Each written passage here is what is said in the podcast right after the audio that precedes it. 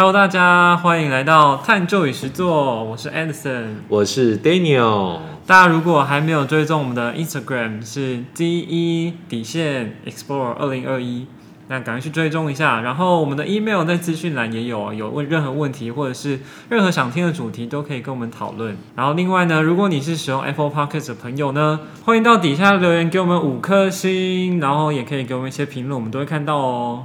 那我们就开始今天的节目喽，耶！第14集。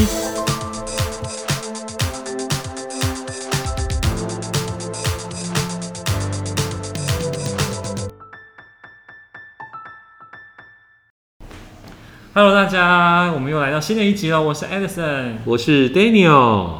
那最近大家不晓得有没有看到一个很夯的消息，因为我的学生们都一直在转发这个消息，他们很开心，就是未来我们终于可以多睡一点了，就是教育部终于通过说未来呢高中不能够再强制要求学生早自习要到学校。不晓得 Daniel 知不知道这个消息？当然知道，我多么希望连上课的时间也延后啊！真的啊，不过其实对我自己来说，我自己有2个想法，就是我自己会觉得上课时数缩短，其实是我们等一下可以再深入讨论。我自己觉得我们上课时数真的太长了，比起众多国家。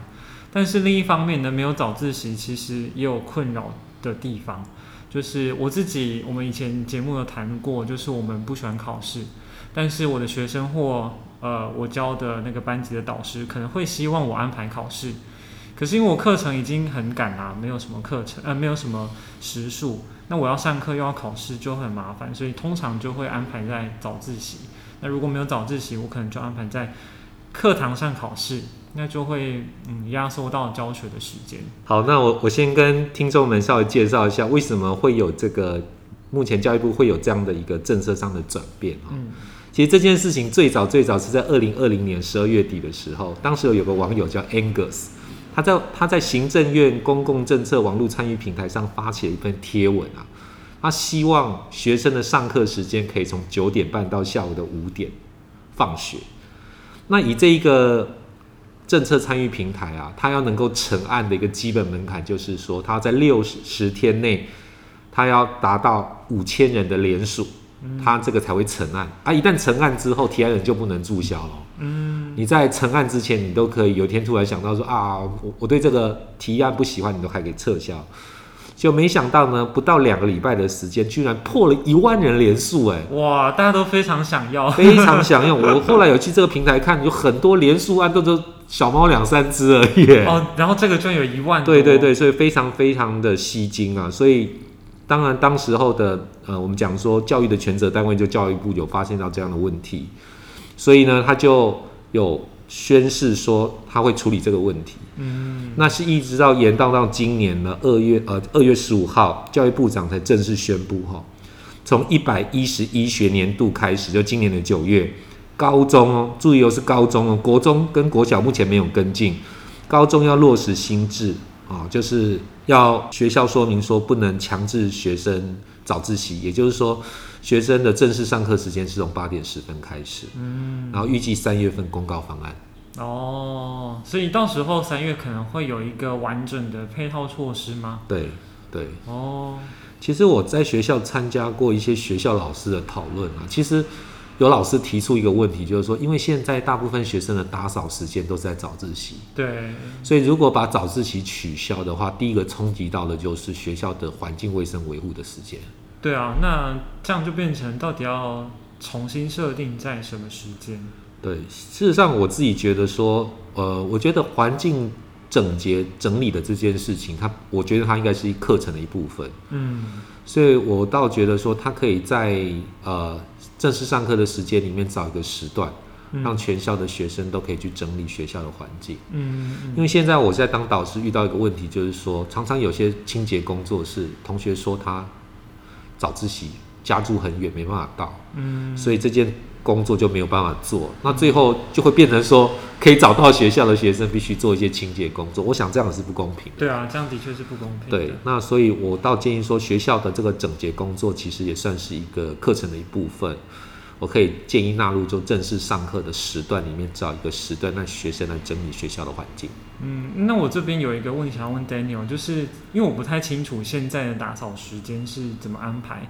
我知道的是早自习会有打扫，但以前我在高中的时候是我们会有3点，下午3点那一节课的下课时间比较长，对，然后那个时候去打扫。现在还有这样的时段吗？哦，以我们学校来说，我们学校的2个重要打扫时段，一个就是早自习，一个就是午休。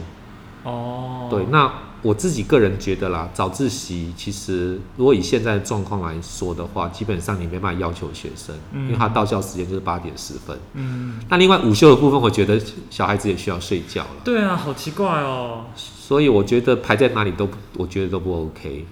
那我自己这样听起来，我会比较喜欢以前我那种方式，就是下课时间，然后就安排20分钟或者。对啊，我们那时候好像是20分钟，然后就大家一起打扫。对、啊，然后我们都会记得那个时候打扫放的音乐就是厕所女神的歌。厕所女神是谁？某一首歌，它是厕所女神，就是日文歌，它的歌名叫《厕所女神》。我有印象，好像是，但是我不会唱。对，我也不会，但那首歌很好听。然后一听到要打扫了，这样。所以说起来也是蛮洗脑的歌。对，超级洗脑。对，那其实我还蛮同意这个 Edison 的想法。因为在正规的课程里面说，同学，我们生物课来扫厕所，这也很奇怪。我们来认识厕所的多样性。对，所以我觉得倒是利用一个比较长时间的下课时间，让全校的学生都可以一起为学校的环境维护尽一份心力。我想这是没有问题的。嗯，对啊，不然午休，我真的觉得午休需要休息。嗯，真的。嗯，那这个政策整个未来的发展方向哈。就会慢慢的朝向去缩减上学的时间啦、啊。那当然，这个就牵涉到 Edison 刚刚所提到的问题，就是考试的时间。嗯，其实这几天呢，我有在想一个问题哈，因为自从2月15号那一天教育部长丢出这个话题之后呢，我其实就在想一件事情，就我们学校的课程设计啊，到底是要为了什么东西而设计？那我为什么会想这样的一个逻辑？原因是因为接下来我们所有讨论都必须在一个我们认定的一个标准跟逻辑上去进行。我举个例子哈，其实到底上课的时间要定在什么时候？到底要不要取消早自习？其实当然正反两方的意见都有。那我们最常听到的意见嘛，就是反对的意见，大部分就是说啊，老师可能没有时间考试，那拿到课堂上的话，考试的话，课程又上不完。那或者有些家长说啊，我的孩子送到学校时间变晚啊，只滑手机的时间变多啊，因为我还是得送他去，然后我要上班。对，然后或者是说这样的教育制度设定只会让学生越来越安逸。嗯，对。那其实我的想法是说，所有的课程设计应该是 for 教育目的，没错，而不是 for 考试目的。对，因为其实接下来很多坊间的论述，其实很多都是。对于课程的时数跟时间都是 for 考试去做考量。嗯，所以如果 Edison 也认同我的想法的话，我们等一下在讨论过程当中，如果我踩到地雷，比如说我开始认为说，这件事情要怎样是 for 考试而设定的话，你也可以随时提醒我。哦，因为真的我会不知不觉陷入那一个。对，我懂你的意思，因为其实我们都是被这样子的教育制度下教育上来的。所以我们有时候，就算我们已经告诉自己我们不喜欢这样，可是我们骨子里已经被塑造成那个样子。就算我们不喜欢，可是有时候不小心，对，我们就互相提醒。好，对，因为的确，我自己也是这样的想法。像之前有提过考试这件事情，就是因为我觉得我被塑造成一个没有考试就没有目标努力的人，所以我希望能够改变我的学生，不要是这个样子。对，那在这方面，我自己觉得，其实我很认同 Daniel 刚刚说的，就是我们应该是要思考一下，我们教育的目的到底是什么。让我们更改这个政策，应该是为了某一个教育目的才对。所以我想要分享一个例子，大家应该都知道，就是在美国那边，他们的上课时间是缩短很多，比起我们是短很多的。可是他们也不会因为这样就被，就是整个国家就整个崩掉啊。他们其实。反而更懂得怎么样自己去利用时间，可能他会在某一个时段就是很放纵、很快乐，但是他们会知道他们自己要做什么事情，该在什么时间完成。所以我觉得，我其实是蛮赞同说我们可以缩短上课的时数，对，那让学生更懂得怎么样去规划自己的时间。那 Edison 你有没有想过一个，就是说你心目当中的完美课表，完美的上学跟放学时间大概是几点到几点？我其实没有认真思考过，我只希望缩短。我想一下，如果真的要缩短哦，可能我觉得以我个人来说，因为我是一个早起的人，所以我可能会比如说8点到2、3点，8点到2、3点，可能3点吧。我的想法其实也跟 Edison 蛮接近了。我觉得我常跟学生讲，我觉得完美的下课时间是3点，下午3点。那至于有没有要取消早自习或者早上的几点到，我觉得影响作息都还没那么大。对，因为像我们学校的暑期辅导，它的课程下课时间就3点，你就会发现说，哇，那3点放学的时间，对整天后半部分时间的利用是非常的舒服的。真的，我也觉得，我会觉得3点下课之后，我可以再去做个什么自己喜欢的事，然后晚上可以充分的念书。我自己可能就会这样安排，我就觉得这样子很棒。对啊，如果 Angus 有在听我们的节目，我们可不可以请 Angus 再提出一个提案？我觉得我们的上课时间哈，与其说9点半到5点，也许我们可以把它调整是8点到下午3点。我想分享一下，我想 Daniel 跟我想法应该差不多。为什么我会想要维持在8点？因为以我自己的经验来看的话，我如果睡到9点，跟我8点就出门，我会觉得8点就出门，比如说我可能假日8点就坐在咖啡厅，我开始工作，我会觉得那天是充满效率的，效率非常的高，充满活力的。但如果我是9点才到咖啡厅，或者9点半、10点，我就觉得今天还是回家好了。我知道 Edison 为什么这样讲，我帮你找到了答案。什么？因为如果是9点半才开始工作，离午餐时间太近。真的，然后就做没多久就觉得啊，等一下午餐要吃什么？对，那吃完午餐又昏昏欲睡了。对啊，因为比如说到那边啊，我就吃完早餐，然后9点半、10点啊，等一下又要吃午餐了，现在时间不多，那我该安排什么事情呢？对，因为有些事情需要长时间嘛。对，所以我觉得8点还是比较适合的。我相信很多人应该跟我有一样的感觉。同样是早上的4个小时跟下午的4个小时，早上的4个小时你会觉得工作效率会比较好。对，我也这样觉得。而且这个好像是有一些研究的，就是真的是早上工作会比较有效率。其实这个如果我按照我一个生物老师的观点，我的解读是因为早上的4个小时是因为你经过一个长时间的睡眠，所以他起来之后的工作效率是较好的。那下午的4个小时，假设中间有一个小时的午休时间，那时间是从下午的1点到5点，那因为他有经过长时间的工作在短暂的休息，他的工作效率就一定没有早上的4个小时好。对，肯定是这样子的。所以那个看一下我的课表，如果安排下午太多，代表学校现在是我不多说。所以 Angus 如果在听我们的节目的话，记得帮我们留言按赞哦。真的，赶快再提一个提案。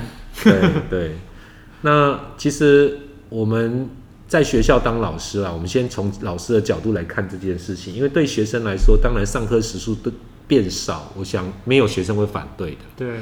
但是站在老师的立场或家长的立场，上课时数变少，最大遇到的问题就是说课程内容执行不完。对，其实108课纲哦，我们从最早的90贯课纲一直看到现在，其实你会发现整个课纲的发展趋势哦，就是希望能够让学生自主利用的时间增加。没错。对。那其实这个也是在拉扯啦，因为我们在传统的课纲里面，这个老师本来就要教那么多东西，那其实一般的老师也都很负责任啊。你突然让他要教这么多东西，突然让他没有东西可以教的时候，他会有一种莫名的恐惧感。真的，这个我可以分享一下，因为我算是菜鸟，所以我会观察一些资深老师前辈，他们有时候会分享说啊，怎么办？这个怎么可以没有放进新课纲里面？这个要教啊，为什么没有教？对，那以后国家竞争力在哪里？对不对？对，对，没错，他们真的会有这些困扰。然后再附带一句说考试会考，就说那这样子考试怎么办？对啊，那考试都考不赢别人啊，那家长就不敢把小孩子送来学校。哎，迷思，我们就讲到考试。对啊，但是有一些可能他不是为了考试，他可能就自己觉得啊，可是这个不教他们就少学个东西啊。对。但我觉得这个真的是，我觉得教育这件事情牵涉到的事情真的很广。那教育改革这件事情，我觉得它一定是一个长期抗争。就是它如果不是长期抗争，那反而会变得很可笑吧。所以我觉得我们现在的一个过渡期也好，或者新课纲新挑战也好，就是我觉得有在关注这个议题，我觉得就是好事。就代表我们真的有想要让现在的教育越来越符合现在的趋势，只是说什么是最好的，对，这还需要继续磨合。我相信 Angus， 虽然我不认识他，但是我相信他应该是一个学生或是一个很年轻的大学生。我也觉得。那事实上我观察这几年有在教育方面的提案，包含了服役方面的，包含上课时间的，其实还蛮多的。近6年大概有40多案哦，这么多。对啊，其实会在媒体上曝光的，当然没有很多了。所以其实对于学生来说，其实上课时数这件事情也是他们很关心的其中一个话题。对。但是我那天就在一个班上课，就问他们说：“哎，那高中要取消早自习，那国中国小要不要跟进啊？”对啊。你知道他们的答案是什么吗？他说什么？干嘛要跟进？高中就好啦。为什么？他们是开玩笑还是认真？他们很认真。他们说国中跟国小很轻松，他们觉得高中比较累。对啊，那当然这个是比较开玩笑的说法，但是我觉得比较理性思考的人，他有想到一个问题，就是说，因为很多高中生是跨区就读。哦，这是真的。对，国中跟国小大部分都学区内就读了，那我想跨区就读的毕竟是少数。对，所以。对于跨区就读的高中生来说，他可能要搭车，其实舟车劳顿也是一件很疲劳的事情。真的，这真的是，像我那时候就是自己一个人来台中念书，但因为我真的太远了，所以我必须要租房子，所以就变得很近了，那就解决那个舟车劳顿的问题。对对。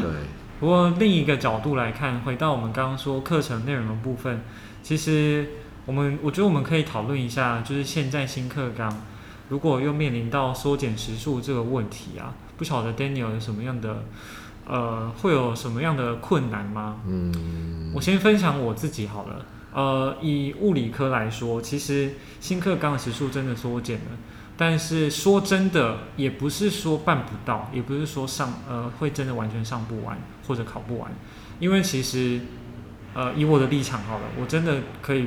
就不要考试，或者我的考试就改成上课5分钟考个1题，就上一周或上一节课教过的东西，或者一周就考那一次10分钟，我觉得这都是可以调整的。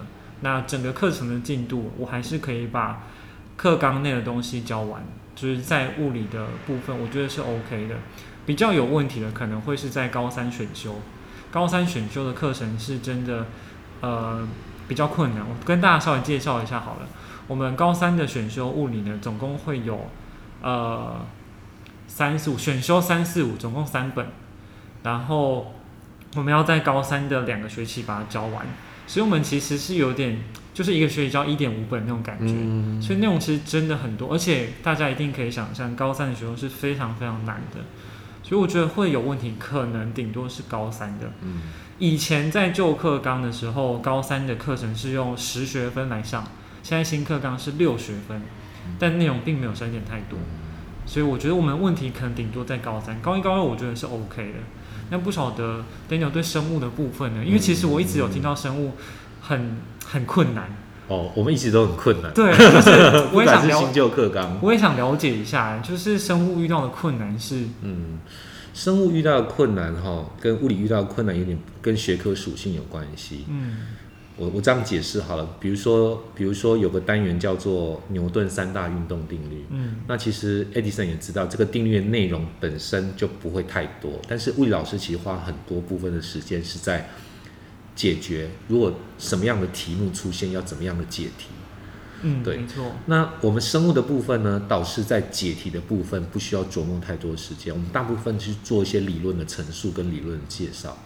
所以像这种介绍的部分呢，其实尤其是又在选秀的部分、哦、又深又难的时候，很难能够透过学生自己阅读去得到直接了解知识的内容、嗯、所以通常都要透过老师不断的讲解，那讲解就需要时间啊，那老师的语速也不能太快啊，对啊，就会受限这个时间上的限制。所以我觉得生物从不论是旧课纲或新课纲，我们一直都是非常的赶哦，所以到了108课纲，我反而觉得没什么太大的转变，因为都一直都在赶课哦。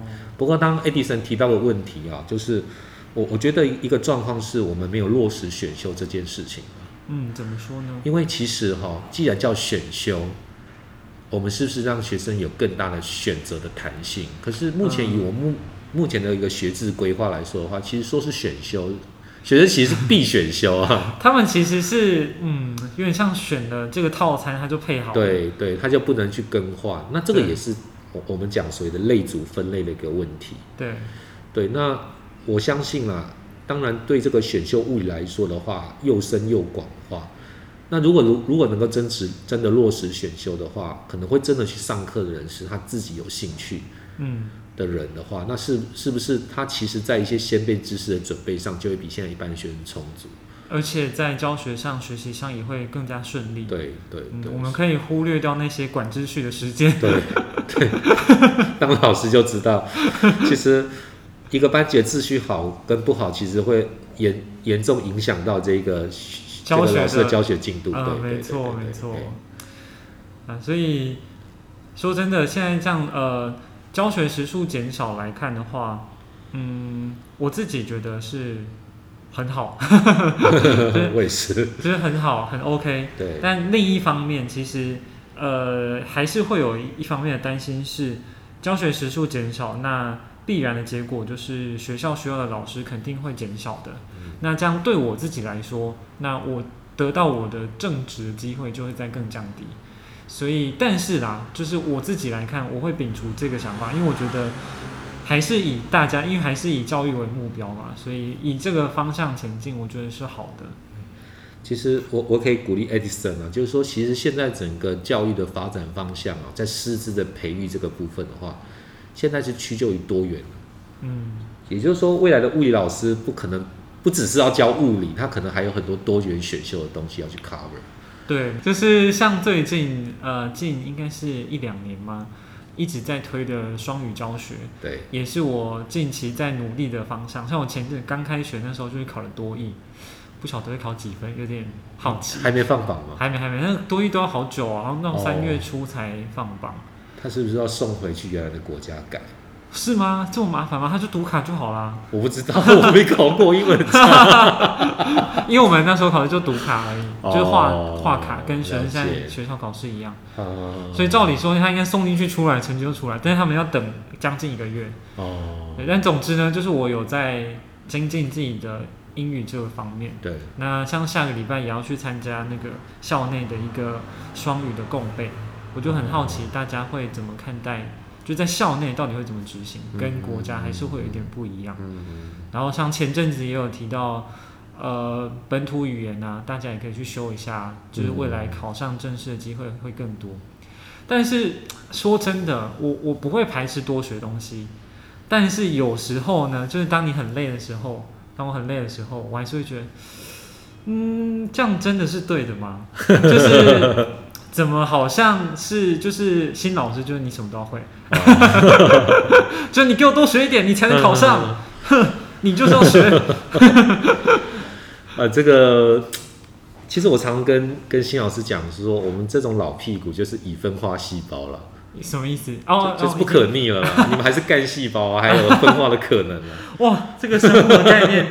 但我觉得是很好理解，你描述的好棒啊！我的自助性行销太强了，就连我这个很久没有碰触都能够理解，我觉得很棒。对，那因为以我来说哈，面对我们今天讨论这个上学的议题啊，其实对我来说，我可能最快10年内就会退休。所以冲击很大的其实是你们年轻老师会进职场老师，你们未来可能会跟这个作息时间跟了30年、20年的时间。对，没错。啊，让我想到前阵子我跟我的朋友们在讨论，因为我们有一群朋友会一起读书这样子，然后我们就遇到题目就很挫折，然后说那个还是我们现在去投台积的履历，投什么？投台积电的履历。台积电、哦，大家知道台积电现在很缺那个员工吗？我刚才听成投胎耶。哦，不是啊，不是。我想说你是什么时候这么强烈负面的想法？没有，我们就有时候就会开玩笑，像之前我们就开玩笑说，还是我们开一间那个教师炸鸡店，就是我们里面的员工都是有教师证的，然后我们拿来开一间炸鸡店或炸物店之类的，搞不好很赚啊。可以耶，我觉得。对啊，就是很有噱头，不觉得吗？就我们里面都是老师，这个物理老师，那个什么国文老师，那个英文老师。然后在这里炸鸡，炸鸡会特别的不一样吗？也有苏东坡的味道，不知道。然后我们最近就会说，那个台电最近很缺人啊，那我们就投那个履历进去啊，反正或者是我们就请里面的朋友帮我们内推啊，就是不要当老师了。其实我觉得老师的这一个这个教职工作的生态，其实也有一点点奇怪了。我个人觉得，就是说，好像你一进去之后，好像也很少老师转职做其他的事情。对，好像还是有。那非常的少啊，非常非常的少。对，那在我个人的想法来说的话，其实有些老师其实在执行教职，可能他的教师生涯到一半的时候，他可能会发现他自己其实是不适合这个工作的。到一半。对，或者是他的教育热情被磨杀掉的时候，其实我觉得都应该要有一个适合的转移或者是安置的一个机制，像安置好像有点奇怪。你说的是就是可能要有一个抒发的管道吗？对，或者是说当这个老师当他在教学上遇到挫折，或是他的热情不在，或是说他想转职的时候，是不是有一个其他的方案或路径可以让老师选择？其实我发现我很多的同事里面我们俩很多啦，就有些他可能有遇到一些状况，可是因为他现在在换工作也不合适，所以就变成说这个工作他就一路做到退休。可是你也可以知道，在自己不喜欢这份工作上面做了一段时间，其实自己也会发现，学生也会发现。对，没错。对，只是学生会非常快发现。他可能很快发现，对，很快。他可能说：“老师，你今天是不是没有备课？”有些人这样子直接问你吗？老师今天没有备课？因为有一次那一天我刚好，我有点忘记，但是那一天可能状况不太好，就可能周末刚好有事情，然后没有睡好，然后没有时间准备，所以礼拜一的第一堂课就真的上得非常的烂，就我自己都觉得很对不起他们那种。对，我也当面跟他们说，我真的很对不起你，我今天上得很烂这样。然后学生下来就跟我说：“老师，你今天是不是没有备课？”不过你很诚实啊，学生都可以接受了。对，因为我后来就跟他们说抱歉，然后让我来弥补一下大家，所以下堂课我就补了一下。请他们吃炸鸡吗？没有，我非常知识性的补，就再把知识补回去。我会请他们吃炸鸡耶，我用物质享受来替代精神，让他们忘记。对，忘记吧，我没有做过这件事。其实我觉得刚开始出来教书都会这样子啦，对啊。等你一段时间之后，熟练了之后，其实事实上对我来说啦，你现在随时叫我上哪一个章节，我随时都可以上场。这真的很强耶，因为已经很熟悉了。对，很熟悉了。其实我已经渐渐的可以理解，就是备课的时间会比较缩短的感觉，就是因为我现在完整教那个高一的部分，新课纲部分已经算第3年，就已经越来越可以抓到那个大概要怎么准备，会比较节省我自己的时间，然后又不会说准备的不好。对，那今天我们节目呢，时间也差不多了，不晓得大家对于今天那个早自习的时间也好，或者是课程时数也好，如果你有什么想跟我们分享的想法，或者你觉得我们哪边你很想要赞同或反驳，都可以跟我们分享。对，我们欢迎大家留言跟我们说。对啊，欢迎大家留言。真的，因为我们每次看到留言都好开心哦。像前阵子1月的时候，有收到一个学生很用心的回复。对。那我们也有用心的回复，不晓得那个学生有没有收到？对。或者他现在还有没有在听？我相信他应该会收到啦，因为其实我跟 Edison 老师都有给你很多的建议。对，做一些分享，就希望可以让他比较好过一些，或者是什么之类的。那另外还有一个就是上一集 Jim 教练的朋友也有留言，对，我们也很开心。对，欢迎大家继续留言给我们。对，其实我们应该有很多忠实的听众，一直都有在听我们的节目。有很多吗？可能就是手指头数得出来。上次有朋友问我说：“欸，你们最近的流量怎么样啊？”我就跟他讲说，可能前200名都很难排得上吧。一定不行，200名不可能。对，因为现在节目太多了。对，但是其实我们都有一些。真的是有稳定的收听数量啦。对，每一次我大概看，就是一周内的话，新的一集一周内大概都可以到20到40个下载数左右，代表我们还是有一个班级的数量在收听。会不会就我们教那一班？会吗？我觉得有可能是分散的，就刚好组成这个数量。对，以后我们就来找这个班级的同学来上课。对啊，真的，我们就把它收录成一个班级。对，因为他们很喜欢听我们说话。对，那既然我们之前都邀了一些特别来宾，包含最早的威马老师、俊教练，我们是不是要邀请一下我们的听众来成为我们的座上嘉宾呢？真的，我觉得可以耶！就是如果有忠实听众愿意来上我们节目，跟我们分享你想要分享的事情，对，其实我们都可以讨论，对，因为我们什么都可以聊，没错，真的，我们就喜欢到处乱聊，反正我们就聊天嘛，就是分享我们的想法，然后让大家听到我们的想法。也许就会激荡出更多有趣的想法。对，上次俊教练有跟我讲说，那时候我邀请他来节目的时候，我希望他能够谈一些国民体育跟竞技体育的差别。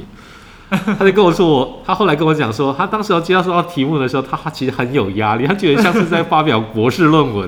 对，他说这个问题也太艰涩了吧。其实我们都聊得很肤浅啊。